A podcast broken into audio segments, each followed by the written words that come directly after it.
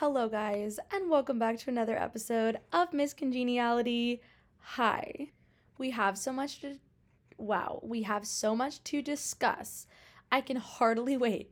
But I had to tell you, I opened up my laptop to record an episode of my stunning and perfect podcast that I love. And all I see on my screen is Netflix's documentary, Don't Fuck with Cats. And spoiler alert, I'm watching it. And my friends have this running joke that I tend to like miss everything that's like pop culturally relevant. So, like, I just like won't pay attention. Like, I think that my ADHD brain just can like decide not to pay attention to something. So, like, I'm trying to think of something that I didn't pay attention to for so long and then I had to go like backtrack and like read everything that happened. And it's not like politics or something that's like actually relevant that I'm ignoring. It's like I'm ignoring like random pop culture things. Like I ignored Euphoria for 2 years. Like I just didn't know what it was about. I didn't care to know. I wasn't going to look into it like any memes or conversation or culture surrounding it, I just ignored. Like I just I ignored it and then finally when I was ready and it felt like the time had struck right, I decided to watch it myself and I was 2 years late and I had to like backtrack. That happens a lot with like television shows, movies, like any like pop culture thing. Like I'm trying to think of what else and I just like can't. It's not coming to me, but like it happens all the time. Oh, my friends always joke like I had developed this obsession with space last year and I'm still obsessed with space and like just was like on insane YouTube rabbit holes and like watched Interstellar for the first time and everybody was like you are like so like space like as an obsession like came and went. Like people were really obsessed with like Interstellar when it came out. Like you are late to the game on this like pop culturally relevant and not that space is pop culture, but you guys know what I mean, like the movie, the fanfare around it, the the excitement, the conversation around Interstellar, like I was very late to that. So again, with Don't Fuck with Cats, like I don't know when Don't Fuck with Cats came out. Like I don't know. And I had never heard of it. But I, but like my friends are like, dude, that was like the biggest thing ever when it came out. So effectively it's this uh, documentary uh, called Don't Fuck with Cats on Netflix. I'm to give a brief synopsis. It's a true story. It's so horrific and horrifying and truly heinous. But basically it's about this um this like video goes up on YouTube and it is a video of this guy and he's like completely anonymous but you can sort of see like a glimpse of his face and he's killing two cats like viciously on the camera. And this Facebook group of like people that are kind of like chronically online but like not like creepy or weird people. They're more so like I feel like they're just like lonely and like looking for something to do and their hobby is like internet. Like they just like to surf the web. So they like start like putting together this Facebook group, try to figure out who the fucking guy is that killed the cat. And they go on this like wild goose chase for the guy who then starts killing people and becomes like a serial killer. So this is all a true story. Like it's it's happened it, it happened. I didn't know about the true story. The true story happened like oh I want to say a while ago. I want to say it was like 2010. Let me just quickly let me just quickly get my facts straight here. Okay, so this actually took place in 2010.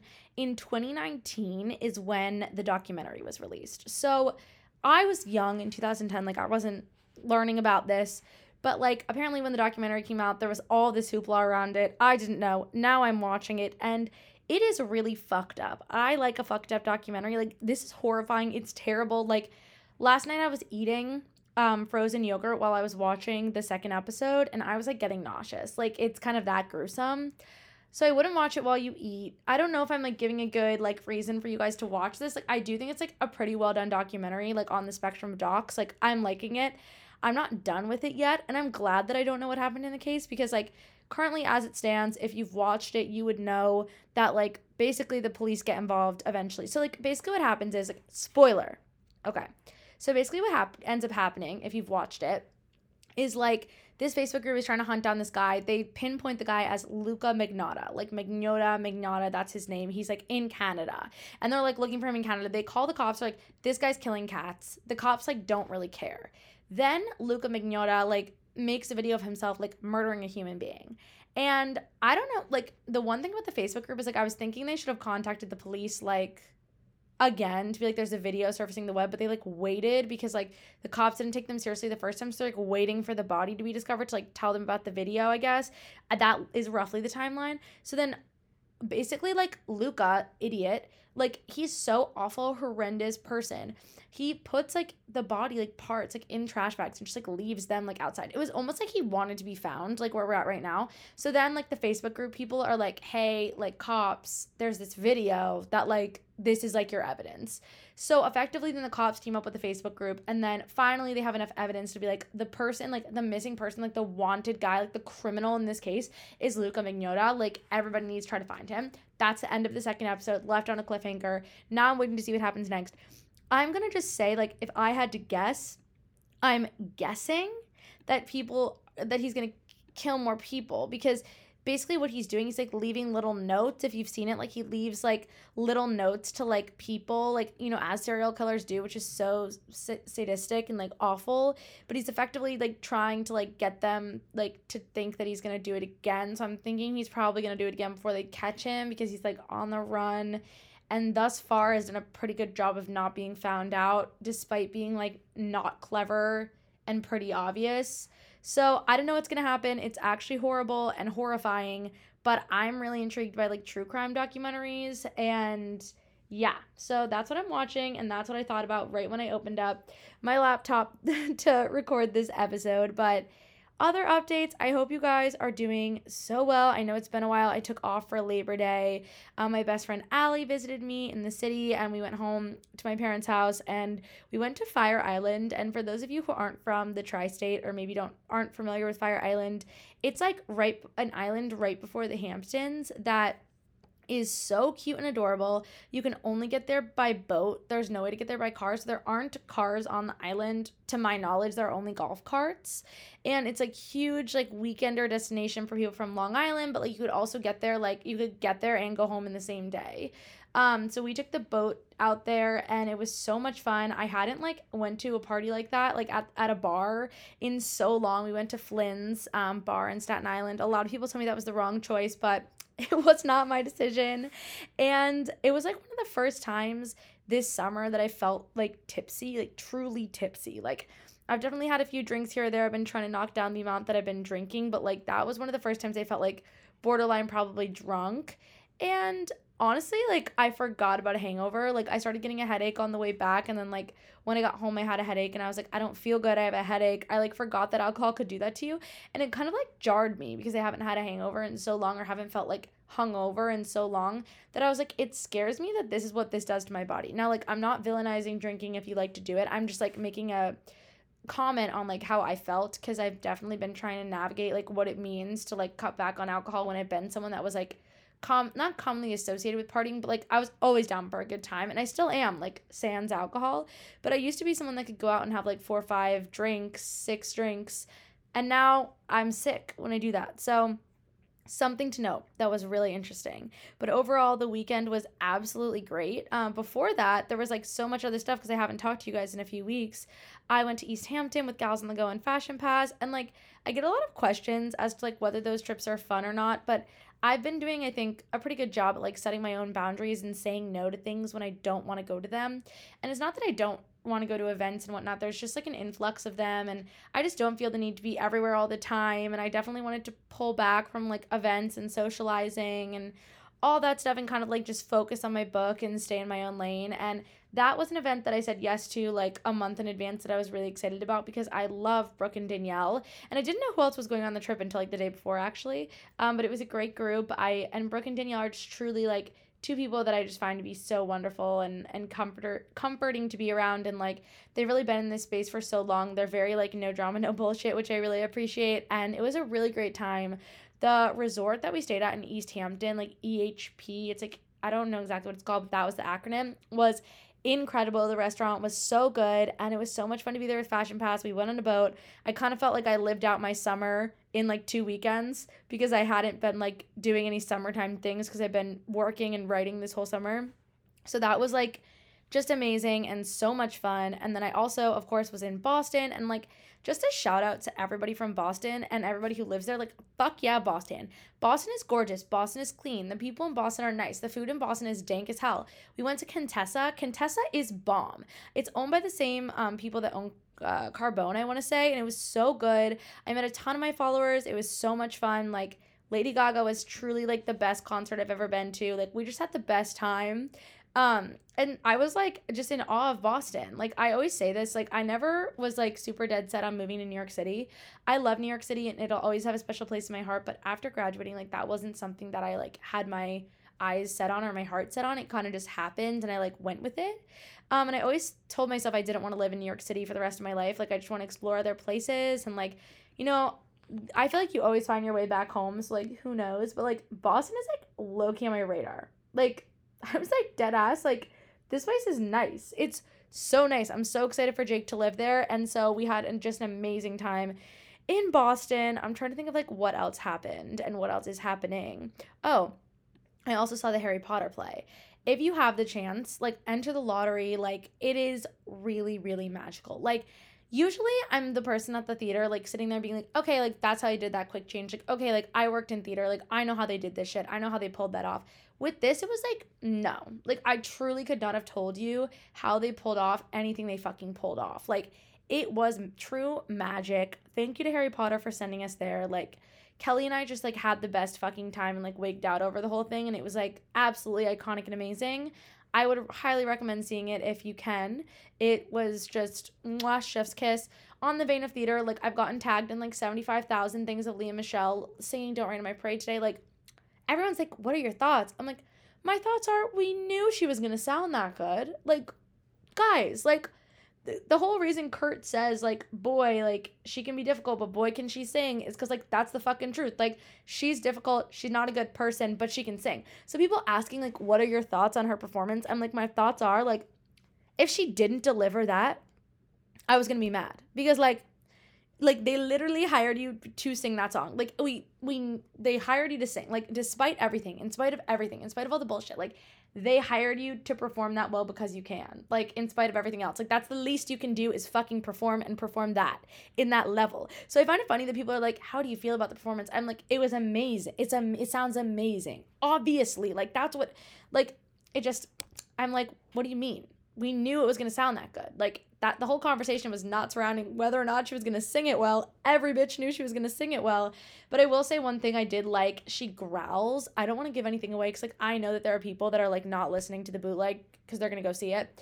Um but if you did hear the bootleg on TikTok or like if you don't care at all, she growls on the line um I'm a comer at the end and it has like this it's it's that was a horrible way of showing you what she did, but it is sickening and she sounds great. Um, whether or not I think it's ethical, like we've been over the fact that I think it's not.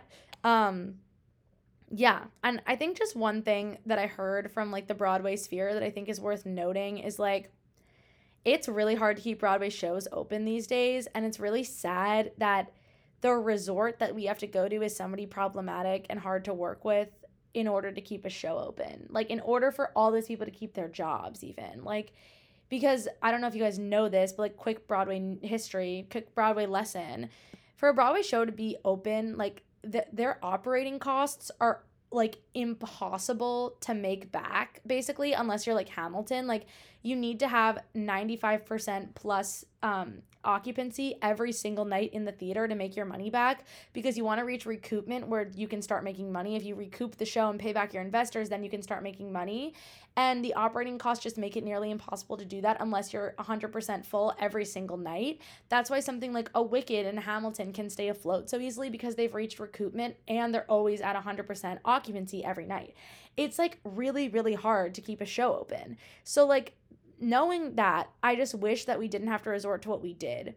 Um, but yeah, that's all I'm gonna say about it. Like, I don't have any real thoughts other than like everyone keeps asking me, how do you feel about Leah Michelle's performance? I'm like, if she wasn't, if she didn't sound that good, what the fuck was all the, what was all the drama for? You know what I mean? Like, she, like, that's her job to sound that good. Like, dude, like, we knew she was gonna sound that good. Like, that's the whole thing. So, Anyway, if you want to go listen to it, go listen to it. But that's that on Broadway news. What else? Okay, I saw the Elvis movie. Um, really quick and dirty on it. Like, I think that most of you probably follow me on Instagram. If you don't, we just hit 100k. I'm giving away a Dyson Airwrap, and I just got word from one of my theater partners that I work with that I'm going to be giving away a pair of tickets to a show.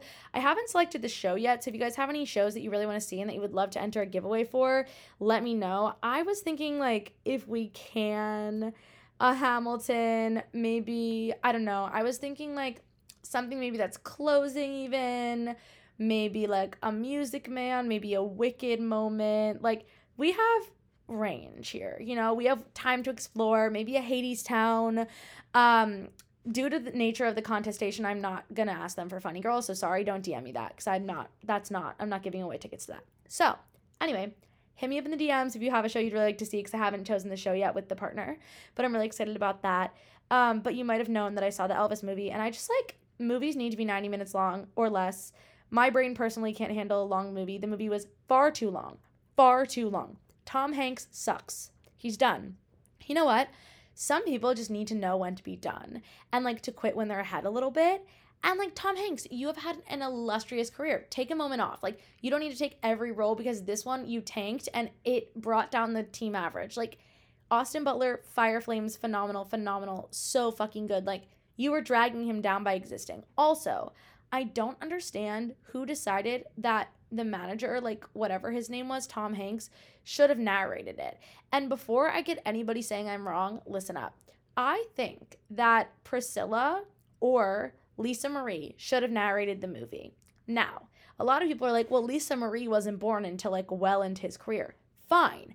In the beginning, she would be like, my dad is blank, and it could be like a flash forward, flashback.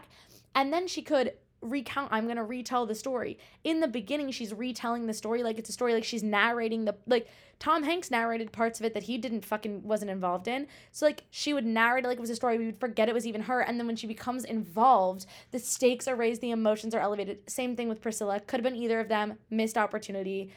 I like if you're going to watch the elvis movie watch it in chunks I don't know, like I'm not a fan of the Elvis movie. Like I know people and it was crazy because my DMs were either like worst movie ever, I left, and the other half was like best movie ever, like bury me at the Elvis movie. So like I don't know how you guys feel about it, but I didn't love it and it just wasn't my favorite thing in the world, and that's just gonna be what it is. But what is my favorite thing in the world ever, ever, is the fact that it's autumn. Like it's September 7th while I'm recording this. It's probably still it's Oh, it's not 88 degrees. I like pulled up my weather thing and it said 88 degrees and I'm like, girlie, it's not. Like we're not in Santa Clara, California. Why is it saying that? Okay, like I'm gonna tell you exactly the weather. Like I'm a weatherman now. I'll tell you the weather when you're listening to this in New York, New York. It is 72 degrees currently, and it is going to be um, 72 degrees for the rest of the day uh, today, which doesn't matter to you guys. Um, but if you're in New York City and you're curious, it's going to be a pretty beautiful weekend actually. It's going to be a low of 63 and a high of 80 tomorrow, a low of 64 and a high of 83 on Friday, and a low of 67 and a high of 84 on Saturday. So clearly, I don't know what the fuck I'm talking about because I'm like, it's autumn. It's 80 degrees for the rest of the month. Like I'm looking at the 10 day forecast, like it's it's hot.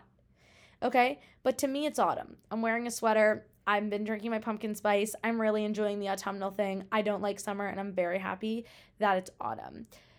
Last couple things before we get into the episode. I went to the US Open with Free People and it was the coolest thing ever. Like I cannot tell you guys how gracious and like how much wait, I can't call myself gracious. I didn't mean it like I'm so gracious. Like I feel very grateful that I could be invited to an event like that. I love watching women's tennis. It's my favorite sport to watch.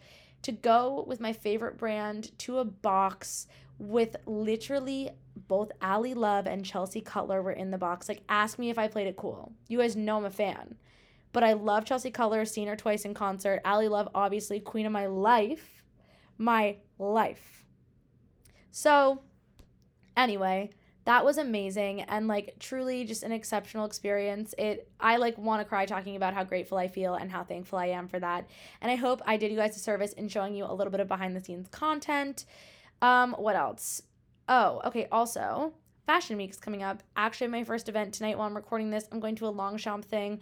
I've seen a lot of content creators be like, I'm not doing Fashion Week this year. Like, I'm setting boundaries, whatever. Like, I don't like everyone's allowed to say whatever they want to say. I think like fashion people that aren't doing it should definitely be like, I'm not doing it. I'm trying to set a boundary, like trying to take my mental health break. I'm like, I don't get invited to like shows. Like, I'm not like a fashion girl. Like, and I also like, I don't know if I'd want to do like the show thing. Like I think it's really cool. I'm going to Cynthia Rowley's show. That's like the only one I've got invited to and I'm like very excited about it because I love Cynthia Rowley and people I know will be there and it's like to be my first fashion show that I've ever seen. So like I'm very very excited for that. I think it's to be phenomenal. But other than that, like I'm not really like huge into like you guys know I like clothes, I like shopping, but I'm not like a fashion girl. So I don't feels like a lot of pressure to be invited to things. So when I'm not invited to things, which I like wasn't invited to any shows, I'm not like super pressed about it, but of course there are like parties and whatnot that I've been invited to. So I'm going to a Longchamp party tonight, which is really cool because I've always loved Longchamp. I have one of their backpacks and I love it. I got invited to an ASOS party that I might go to. Um, there's a Revolve thing. So they're just mostly like social parties. I don't even know which ones I'll go to, if at all. But there might be some content coming your way just from like New York Fashion Week adjacent things. And then I'm leaving on the 16th to go to Puerto Rico and hunker down and write and finish writing and editing my book for like 10 days. And I'm very excited to just like get out of the city and cocoon myself and just write. I'm 12 chapters down, four chapters to go. And I have a month and a week to finish that and also do edits. So the pressure's on, but also like this is the craziest experience of my life and I can't believe it's happening. And I feel very like I don't know if it's gonna hit me until it hits me. So I'll I'll keep you updated on if it ever hits me. But currently, not hitting me. Okay. Last thing I wanted to talk about before we get into this week's episode, which is literally a live advice column that I'm so excited for, is the Don't Worry Darling Venice premiere. Now, like, let me just say something right now. Fuck Olivia Wilde. I'm sorry to be vulgar. Like, I I'm like, you cannot wear a sweater that's embroidered with the word feminist and do what you did. Like, just ugh. It makes me so mad. Also, like, what a missed opportunity. Like, female directors need to be standing up for their female actors. Female directors need to be standing up for people in general, creating safe and like comfortable spaces. Like, ugh, why? And then I'm like, also, if Harry Styles like keeps dating you, like I'm kind of salty about that. Like, listen, like I don't know. Like, is she a good person? Like, I don't know. Like, that's just my personal opinion. But what I just thought was so funny and iconic is that they all look like they hated each other and I just needed that kind of like I was not I did not care about this movie at all. I safe to say my interest has been piqued. Like watching Florence Pugh stroll up and be like Aperol spritz please and like be like ignoring everyone is like the energy I pretty much am like going into the fall with. Like I'm going to autumn with sort of like a I'll have one Aperol spritz and don't talk to me vibe, but I'm also going to look stunning and beautiful and like immaculate and just serve. I've always loved Florence Pugh. She's like my number one celebrity crush. I think she's the most amazing person and gorgeous person in the world. And that being said, like she's giving us everything and it's it's like a treasure. So I thought all of that content was truly hilarious. I thought I needed it to survive yesterday. Like as it was coming through, I was like, mm, yeah, I I'm gonna watch other people make hilarious content about this, and I'm gonna just feel so calm. So I definitely did. Anyway, that was a lot of updates. I know it was, um, but we're gonna get into the meat of the episode. I just wanted to give like a little disclosure before we start. I'm giving advice. I'm not an expert. I don't give advice about anything related to like health or eating disorders at all. My number one advice always is seek therapy and seek out a professional. Um, it's really important as a mitigation tactic or just to help you go through something. Also, I get a lot of like sometimes I'll get a lot of like bots or like blank people in my DMs being like, what gives you the agency to give advice? Or like, why do you think you should be able to give advice? And like, I don't really think that like anyone has the agency to do anything until they do it, number one.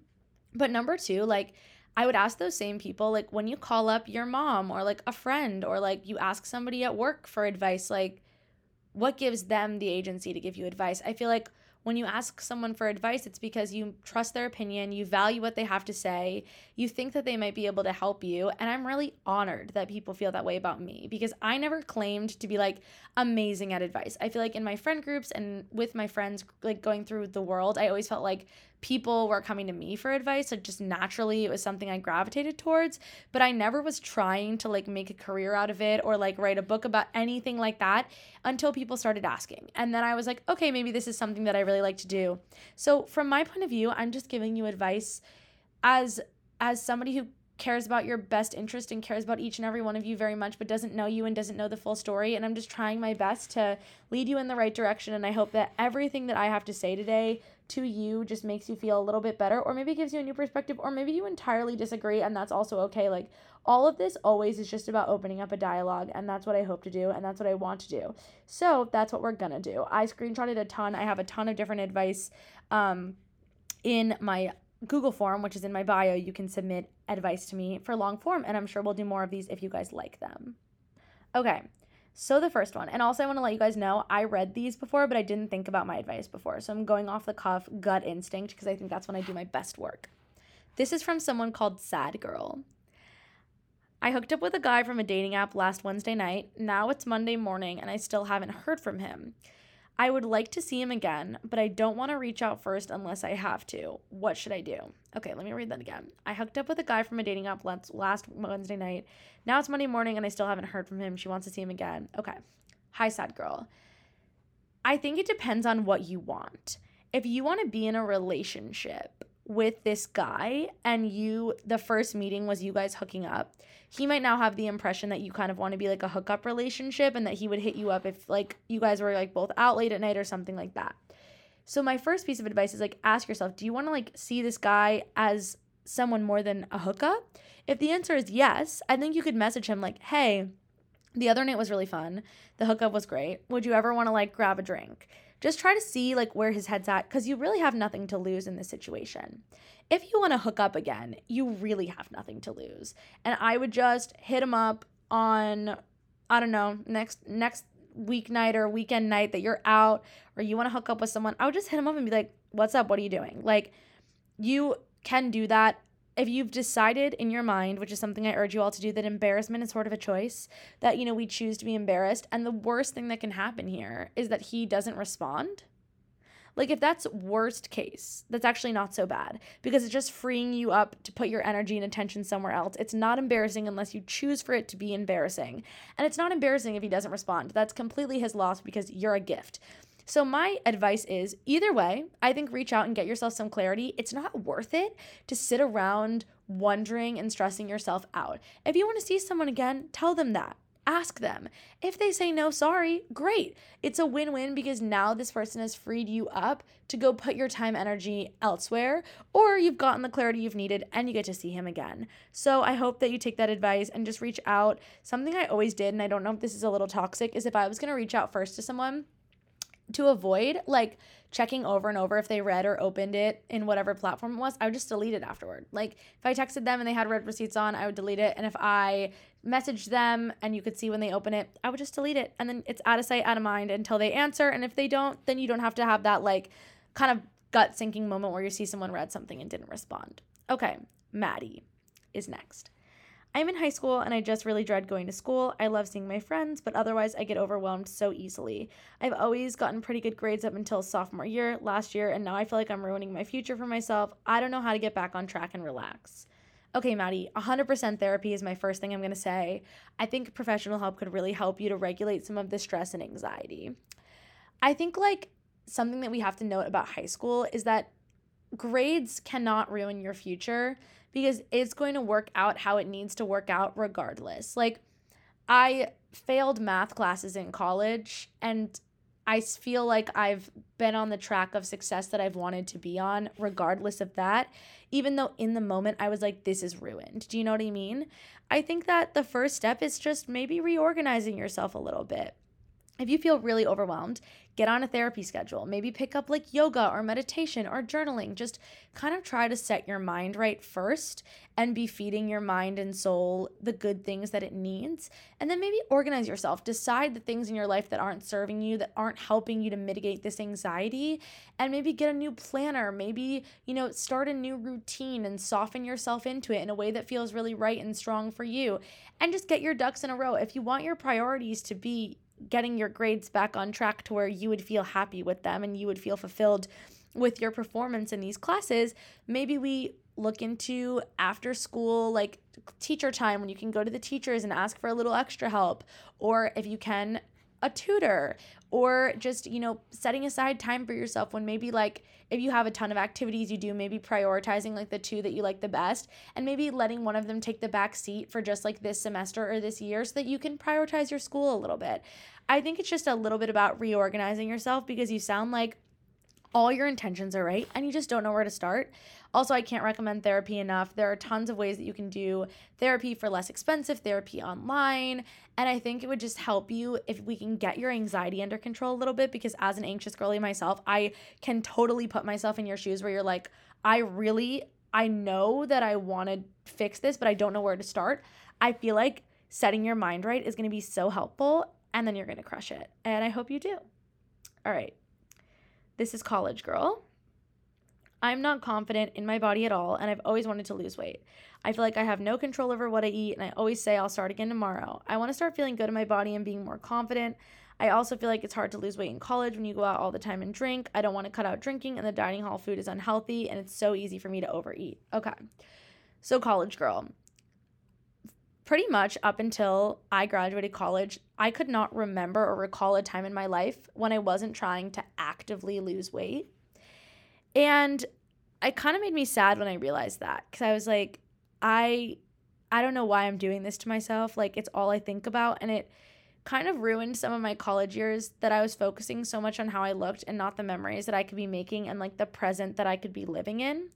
I think that there is a way to straddle wanting to make healthy choices for yourself and feel you know, really proud of your body, but also accepting your body and feeling confident in the beauty and the power that it already has. So I think maybe we should let this idea that you have to lose weight take the back seat because it's really going to stifle your ability, I think, to enjoy the present moment and just make some choices for yourself that feel a little bit more healthy. Maybe you're going to try to get a gym buddy and go to the gym twice a week. Nothing crazy nothing that limits your ability to study or live in the present or go to social outings. Maybe when you're in the dining hall like you're you know deciding to have some greens incorporated into your diet. Just making like a couple healthier choices that are going to make you feel a little bit better about you know, yourself, but also you're not actively obsessing over your need to lose weight. And in terms of your body, just coming from my perspective, I eventually one day looked in the mirror and realized that I was spending most of every day hating my body, and that was an active choice I was making. And I could also make the same active choice to accept my body. I don't believe that I'll ever love my body 100% 24 7. I don't think it's realistic, but I accept it because I realize that it is gorgeous and beautiful no matter what, and that it allows me to live the life I lead and it allows me to count my memories, not my calories, every single fucking day. And so for me, a lot about the confidence and realizing that was like, I want to start dressing in a way that makes me feel confident because I would so often hide my body through clothes. I want to start investing in, you know, some pieces that make me feel really happy and selling some old clothes that don't make me feel so good or that are maybe too small. I want to start moving my body in a way that feels good for me and not in a way that I think will make me lose weight. I switched my mindset and it really helped. And I really want to urge you to not focus on losing weight so so much because I think it really is going to dampen your ability to just make those memories. And coming from somebody who did focus on that for a lot of college, I wish I didn't. So I urge you to count memories and not calories. Make a couple healthy choices for yourself that feel really, really good and just make you feel empowered. And I would focus more on how you feel and not how you look. And I hope that that helped, college girl. I really resonated with that in college. Okay. Let's see. Margot. All right. I just started college and it's totally not for me. I am so embarrassed because I've told everyone in my life how much I was looking forward to this next step in my education, only to come to the conclusion that this is hurting more than benefiting me. I have no idea what to do, and whenever I reach out to my sister, who is my main support system, she just responds with, I don't know, college is hard, get used to it. I feel like I'm on my own in this struggle and have no idea what to do. I want to like college and continue with my education, but I feel like I'm at a dead end. Okay. So I think I don't want to at all patronize you, Margot, because all the things you're feeling are totally valid. I think that while the things you're feeling are really valid because they're feelings and you can't help but feeling them, how we're looking at them and the actions we're taking about these feelings might not be the ones that you think you should take. So maybe you're like, I hate it here. I don't want to be here. And your first thought is immediately, I should drop out or transfer. I think you should stick it out for the year and try to put your best foot forward. You should always feel everything, especially the hard things. There's no toxic positivity here, but I implore you to try to find some things that feel really good and happy about your experience, even if it's like, I really like the pizza in the dining hall. I really like this one friend I made in this one class. I really like this specific walk that I take after I do my homework. Just finding little shreds of joy and seeing if by the end of this year, if you feel better or not. Just checking in with yourself and asking those question, questions because I want to implore you to just try. I think where your sister is coming from is well intended, just a little harsh in her verbiage. And I think you're allowed to tell her that. I think she just wants you to give it your best shot and you know, see if you end up liking it. From my perspective, I think everyone tries to make freshman year look like it's so much fun, but they're actually really not having that much fun at all. And I think that it's definitely an adjustment period. So ride the wave, try to find something positive, try to find somebody else to lean on. If it's a therapist, if it's another friend, if you talk to your sister and you just say like typically you're my support system and lately it just has hasn't really felt that way and I don't really feel good about like where I'm at and you're not helping, something of that nature I think could be helpful. But ultimately, I want you to try to stick it out for the year if you can. Obviously, if it just gets to be too much, you have every right to leave and there's nothing wrong with taking a break or dropping out. But I think just trying your best to see if you feel better by the end of the year, if things lighten up a little bit. And if they don't, then you can decide what happens next. I think just like give it a little bit of a shot, try your best to be positive if you can, and lean on the right people. And also, I would talk to your sister because it sounds like typically she's a really good support system for you. And you might just be feeling like a little bit not on the same page with her. Okay, this is from the best friend. Basically, me and this guy have been talking for about two months, and we have the same friend group and are really close. He completely friend zoned two of the other girls in the group and didn't do the same with me. We fa- FaceTime, text, and Snapchat a lot. Recently, we went to a party, but while there, he'll put his arm around other girls, and of course, I feel jealous. The girls, however, love me too and spend the whole time trying to be my friend, so then he ends up with no one. I then got an apology text the next morning, although I wasn't too upset about it. Do I shoot my shot and risk the friend group or wait around? I don't think that this guy sounds like a good guy. I think, first of all, so I had a friend group in high school. I feel like this is high school, but it might be college. But I had a friend group in high school where there was like 20 girls and like 20 guys. Of course, people were like hooking up in and out of the friend group. There were guys in the friend group that definitely hooked up with multiple of the girls. There were girls in the friend group that definitely hooked up with multiple of the guys. That was something that happened. But like in terms of like dating or pursuing relationships with those guys, that wasn't really something that we did unless it was just like, oh, those two people, like let's just make up names like Sarah and like Marcus. Like Sarah and Marcus are like they're dating. Like nobody else is gonna hook up with Marcus other either otherwise they're out of the group and same thing with Sarah. Like those two people are for each other. And when we did like inter hook up, like when I did hook up with like uh, one of the guys and like his other friends, there was space and time in between. Like I would hook up with one and then like six months to a year later, another one. So like things had changed, it had fizzled, and those things weren't that deep. It wasn't like I was like talking to. When like somebody, I had a, I like basically dated somebody in my high school friend group and it was like on again, off again for like our senior year of high school and then also after our freshman year of college. Like if another girl had hooked up with him, like I would have been upset. Like it wouldn't have been cool. So I think like in terms of this, I just like wouldn't get involved. Like he doesn't sound like he wants to be with you. I think he sounds like kind of more like a player. And if you're down to hook up, that's fine. But I think it might upset, it sounds like it might upset these other friends that you have. And I just like wouldn't eat. Is that what they say? I wouldn't eat where you shit. I just like wouldn't I wouldn't do it. I think it just sounds like a recipe for like messiness. Unless he was like, I want to take you out on a date and like truly pursue you and like I'm not seeing other people, like different story. But in terms of this, it sounds like he just wants to have that ego boost of having the attention of all these different girls. And I just wouldn't, I wouldn't pursue it personally. Okay. This is from someone who would like to be called lemon drop. She says, So I'm a virgin, also a sophomore in college. I've decided to just is the time to lose it. I wasn't really waiting for anybody. I just wanted to at least get to know I wanted to at least know how I was losing it, who I was losing it to. But I'm in college and no man gets to know you. So my dilemma is I did not know if I tell the person that I'm a virgin. I don't want to make it awkward, but I also don't want to lie. Okay. I truly think that nothing is awkward unless we make it awkward. So I think that when looking for someone to lose your virginity, you should just generally baseline trust that person and like like them and they should respect you. And if all of those things are true, like if you meet someone and they respect you and you trust them and it seems like it's going to be healthy and safe thing to go into, then I think it wouldn't be awkward to tell them because they're not going to make it awkward because they respect you and and you trust them and you're not going to make it awkward either.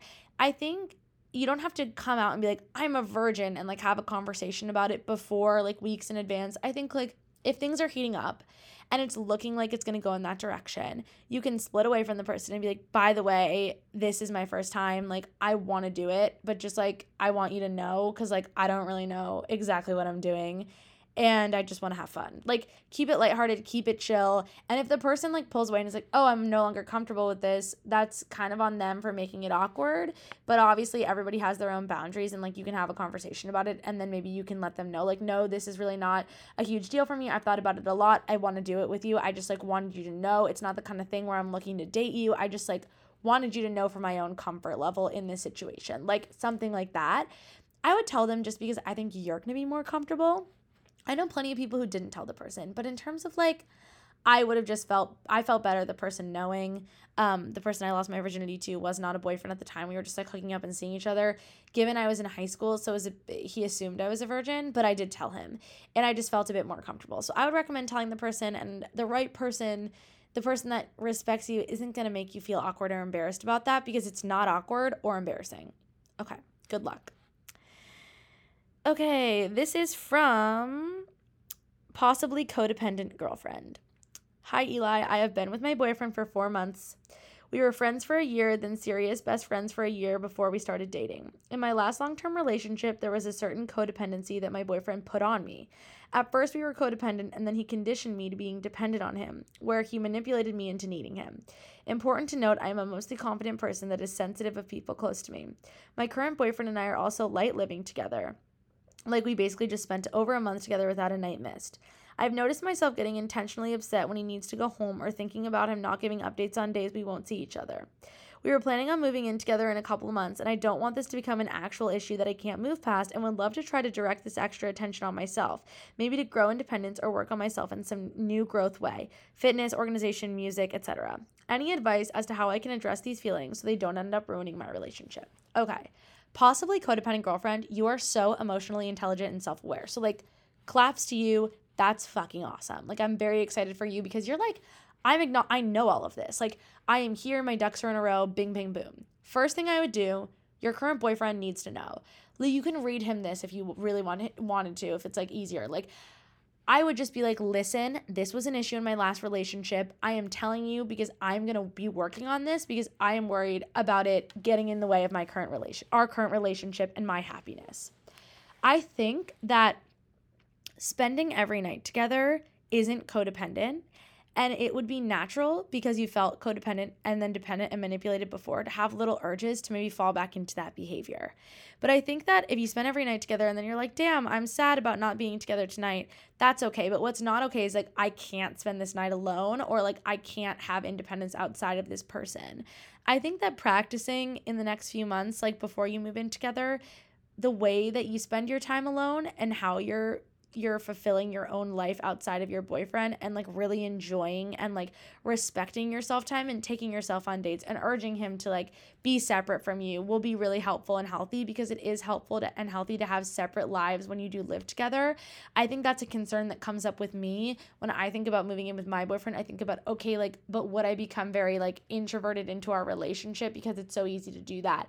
You really have to be intentional about, you know, curating and maintaining your life outside of just your partner. And that is something that you do have to be intentional about. The other thing I would recommend, other than just telling him and then being super intentional about how you're kind of like molding your life outside of him, is maybe therapy, but also couples therapy. Now, I saw someone say like we me and my partner went to couples therapy before we got married because it was just like premeditative and I was like fuck yeah like if you have the resources to do that I think it's so healthy I think everybody should be in therapy if they have the resources I think it is the best most amazing thing and I really think it could help you to flesh out some of these ideas and again, you're so emotionally aware, like you know everything. It's now just about executing it. Talking to your current partner, journaling it out, making yourself a plan about how you're going to be intentional, and like you're on the right track. So I would be proud of yourself and then put all of this in motion. Okay. This one's from Miss Perfectly Fine. I had a super fun fu- summer fling, but before I left for school, he confessed his feelings for me. The feelings were pretty much reciprocated, but since it would have been a long distance situation, I ignored it. But now it's been radio silence between us with only the occasional drunk texts about missing each other, and the worst part is, I still can't seem to move on. I'm headed back to my hometown for the next few weekends, and along with holiday breaks coming up, I just don't know what to do. Do I meet up again with him and try to make it work? Okay, Miss Perfectly Fine. I don't really think it's so what sucks about feelings is that we can't turn them off like a light switch, right? Like that's why I never blame someone when they're in a toxically or emotionally manipulated like situation. Like I have dated an emotionally manipulative person before and people were like, "Why are you with him?" It's like, "Well, I can't just turn my feelings off and it's like really hard for me to get out of this right now." Similarly to you, you would love to be able to turn the feelings that you have for him off and just like go about your life at school, but it's like actually not that easy to do. I think if the feelings are still here by the time you get home, reach out and be like, "Hey, I wanted to talk a little bit about the feelings that you had for me and maybe where you're at now because to be honest with you, I just can't stop thinking about you and nothing really compares at school and I just think like maybe it's worth investigating and just meeting up for like a drink or a coffee or a walk and just kind of like talking through it. I think you should just see like where you guys are at. And for me, I did do a little bit of like a don't ask, don't tell thingy with my high school ex boyfriend for a while. And like, I'm not going to say it worked. It also didn't not work. I, I've seen people make that work. I've seen people go full long distance. Like, it's tough, but I think you need to go with your gut here. And like, if you're still thinking about this person and you're like two, three months into school, like, I don't see a reason to not reopen the door because like our feelings don't really like, they're not going to like be um, convenient for us. Like, feelings aren't a convenient thing, they just happen. We can't avoid them, we can't turn them off like a light switch. And I think you should investigate it a little because if anything, if it's not going to work out, maybe you'll realize why it isn't going to work out, and that too could be really healthy. Okay. This one's from Aries Queen. So, one of my best friends always goes after guys that I've been previously into. I've talked to her about how it upset me, and it seemed like her apology was genuine, but last night we were at a party and I was flirting with this guy. I go to the bathroom and come back, and she's hooking up with him. It just seems like she thinks of me as competition, but we've been friends for years, so I don't know why she views me like that. Help me, Eli. All right, I'm really sorry, Aries Queen. That actually sucks. I'm really proud of you for talking to her the first time, but it sounds like she didn't really hear you. I believe in second chances, um, but she clearly took it and shit all over it if she's going to do that to you. I'm being really protective over you right now. I think she's insecure and that's why she's doing this. I think that she probably sees you as like you guys are super close. She's a little insecure and so the way that she's going to make herself feel better is to push you down by like going after guys that you've been into in the past or have been flirting with. I think now's a perfect time to have another conversation where you're like, "Hey, I talked to you about this. I thought we were on the same page about it. Clearly we weren't. It was really hurtful to me and I just need a little space from you. I think you should see how like tough love kind of works because you tried to give her a second chance and just be super like nice about it and that you thought it was genuine and it clearly wasn't. Maybe she'll have an explanation and another apology, but I would tread really lightly with this one and let her know you need some space. And if she wants to put work in, to regain your trust, she can. But like it was really good of you to give her a second chance. And I really do believe that you should have given her the second chance. I think everything you did was right. But I think now it's kind of time to just maybe take some space from this friend. Because even though you've been friends forever, it just doesn't sound like she's prioritizing you and your needs right now or being a good friend to you. And you deserve better. Okay. This is from Livers. My long distance college boyfriend and I are on a break for four weeks while we tried out the single life for the first time in two years in new cities. I miss him so much, but also want to seize this hiatus in our relationship as a temporary single woman. Tips on how I enjoy this moment. All right, I'm going to give you tough love. I have a big problem with breaks. I just don't get it. Like, I think either you break up and try to be single or you stay together and push through it. And the reason I feel like this is because, of course, you feel confused right now if you know that you're going to be getting back together with him, as it sounds, because you called it a temporary single woman and that you're on a hiatus in your relationship, like it almost sounds like you guys just have like a green card go for four weeks to hook up with whoever you want and then you're just going to get back together. I feel like if you do go out and hook up with other people and see other people and you get back together, you're each going to have your own problems and reservations with what you did during the break.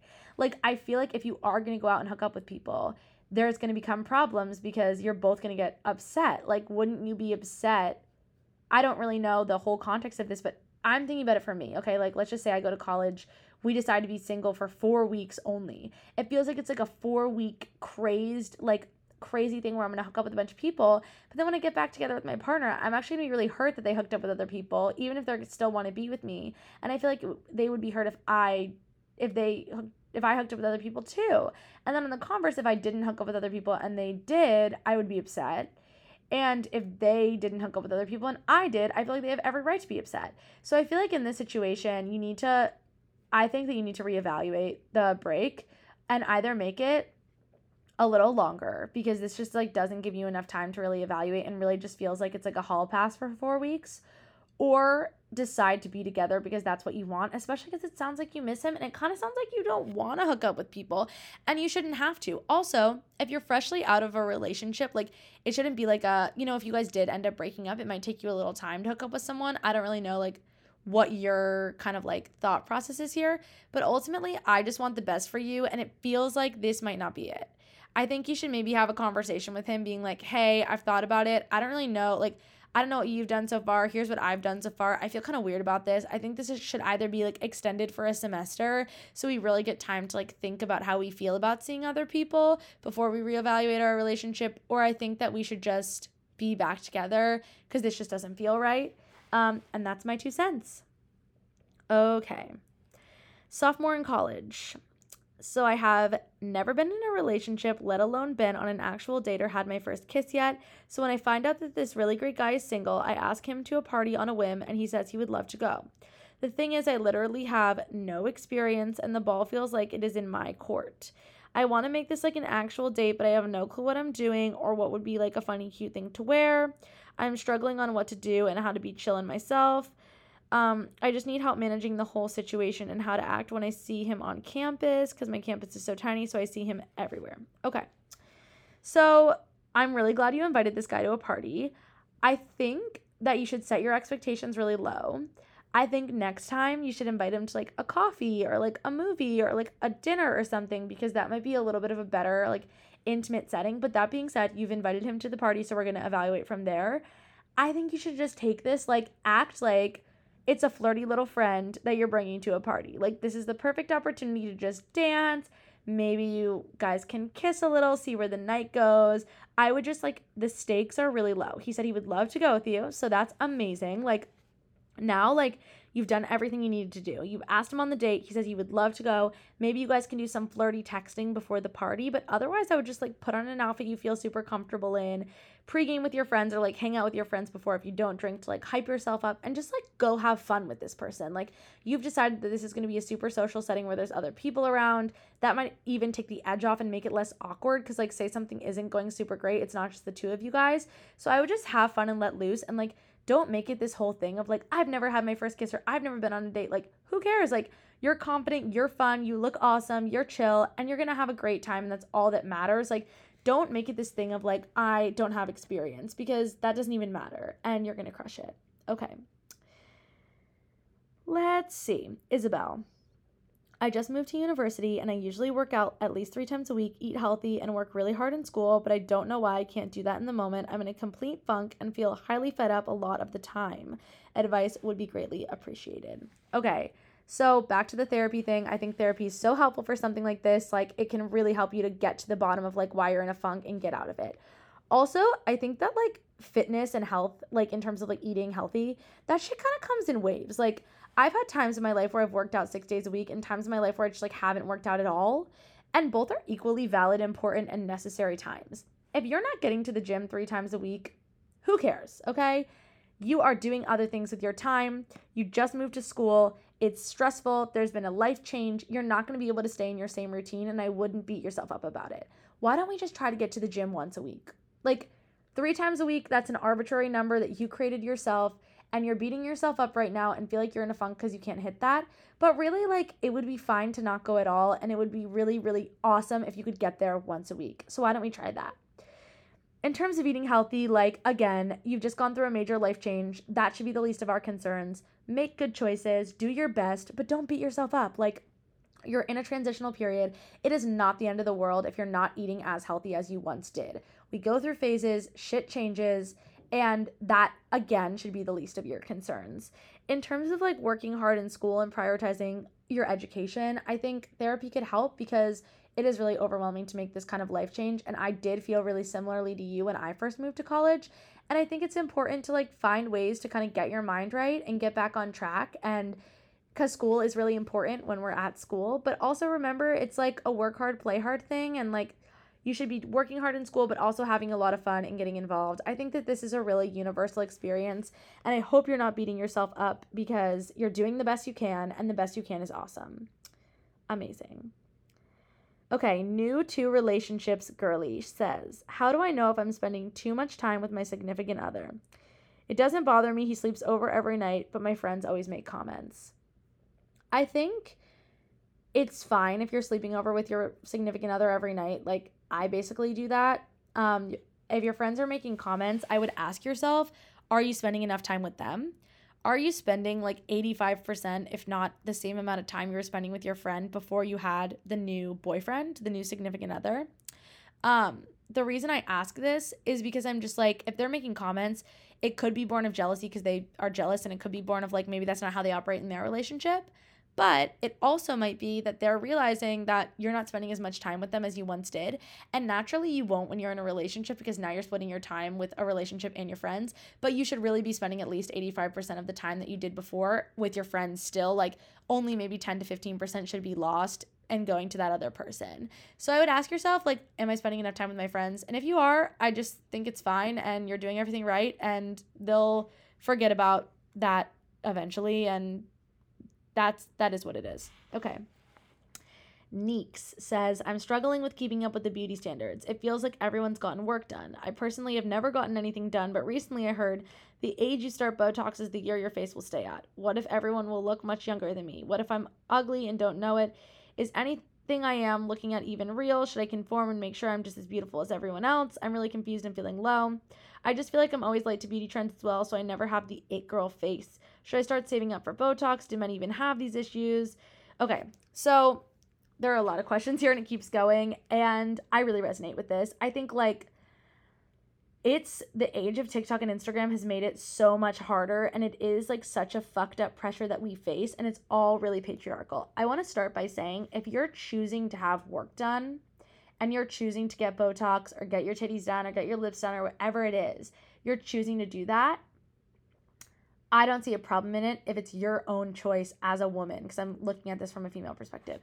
The same way that I don't think that there's anything wrong with choosing not to do that. I think that everyone should make their own choice about doing it. I think that we have to acknowledge that the reason we feel the pressure to do these things is from patriarchy. The reason we feel pressure, even though it's totally okay to make the choice, and that's a new wave of uh, feminist thought. It's okay to get a boob job if you want a boob job. We should be doing the things that we want to do to make ourselves feel better. We should know that we're doing it because of the patriarchy. I think men do have similar issues with beauty standard, but it comes in very different ways. And also, men created the system that then they're trying to approach. So it's much different for them and it looks different. I think that, listen, I. I look at this from a way of like, I think that everybody is beautiful and uniquely beautiful and perfect in their own way. I have had my boobs done. I've had three breast reductions and they were medically necessary. So I find it a bit different. Um, but in terms of getting my lips done, I did it because I was deeply insecure about my smile, and comments online made it worse. And I can acknowledge that the reason that I wanted to to do my lips and get a lip flip was probably also subconscious patriarchal standards. But at the end of the day, the choice I made was that I look in the mirror now and I feel better about myself. I am more confident and I have I am thinking less about being destructive toward myself. But I thought my smile was beautiful when I also had a very gummy smile. But I got bullied for it when I was a kid, and then I started getting bullied for it again on TikTok. And I was like, enough is enough. I'm fixing this because I can. And that was my choice. And nobody's allowed to take that away from me. But on the same token, I felt also beautiful when I had a gummy smile. And so I think what it really is is that the only beauty standard you should be keeping up with and it's really hard to turn that off because it's fucking everywhere but really i will just like mute people that make me feel bad about myself i don't watch creators that make me feel bad about myself i don't watch like un like I don't compare myself to people like the Kardashians because it's unhealthy. And it's really hard to get yourself out of that mindset. And it has a lot to do with being an intentional, you know, consumer, which sucks. Um, that we have to even do this, that we have to even think about this. But for me, it's like I know that I fit the beauty standard in certain ways because the beauty standard is very, very, very, very, very akin to like whiteness and thinness. And that's also shitty. But I think that when at the same time as there's so much content that's like driving patriarchal beauty standards, there's so much content lifting up and acknowledging diverse and beautiful people and diverse and interesting minds and diverse and interesting bodies. And I try to really consume that content because that content actually makes me feel good. And I try to applaud that content because the more we can push that content into the world and into the space, we can sound out the other content that's pushing the beauty standard.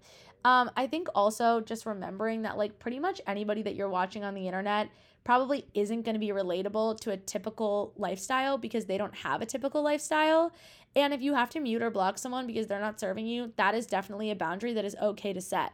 But ultimately, I just think that like if you love the way you look and you loved the way you looked before you started to consume this content that made you consider, wait, maybe I don't love how I look, then I think that you should just be blocking out that shit and looking at content that makes you feel good and make you feel inspired. I think that there is something to be said about making choices and changes for yourself that make you feel empowered and good about yourself. And that is absolutely 1000% your choice but ask yourself am i making this choice for me because i didn't fit i didn't get my lip done because i wanted a man to think i was more attractive or society to think i was more beautiful i did it because I was really fucking insecure and it was actually affecting my anxiety on a day to day basis. And it was making me really upset. And now I'm not dealing with that.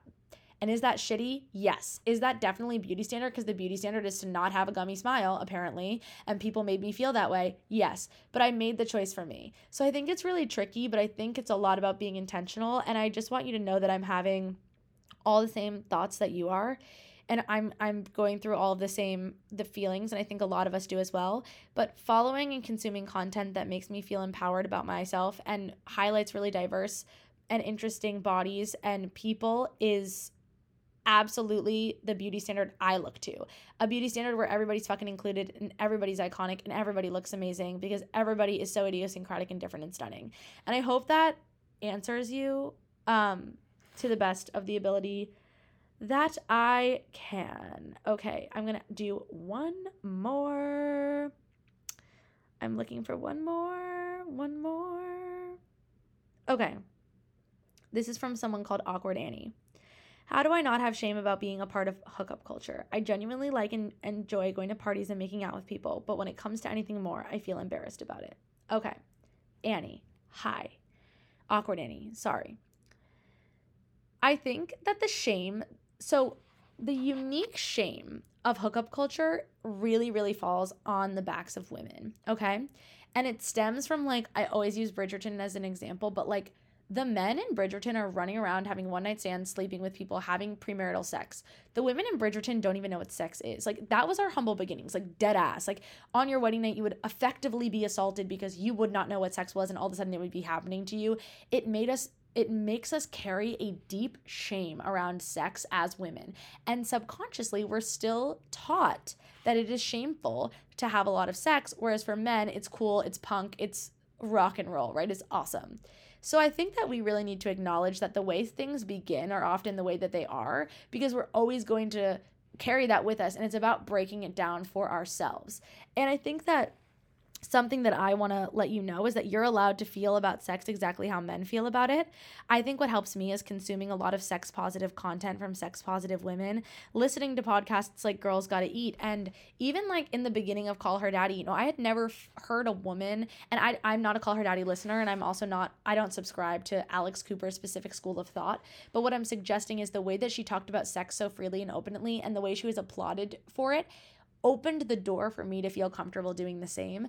And so when I consume content like the content from Girls Gotta Eat or like Sex with Emily or any of the sex positive content, or if you guys are consuming mine and you feel, you know, supported by it, I I really feel like that helped me to be like, fuck yeah, I'm allowed to have sex like men do. I'm allowed to feel and talk about sex like men do, even though other people make me feel like I can't.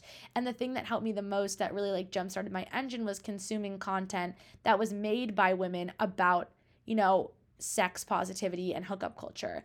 I think like it's it's just like anything else. We're taught as women to believe that it's shameful to do those things, but it's really not.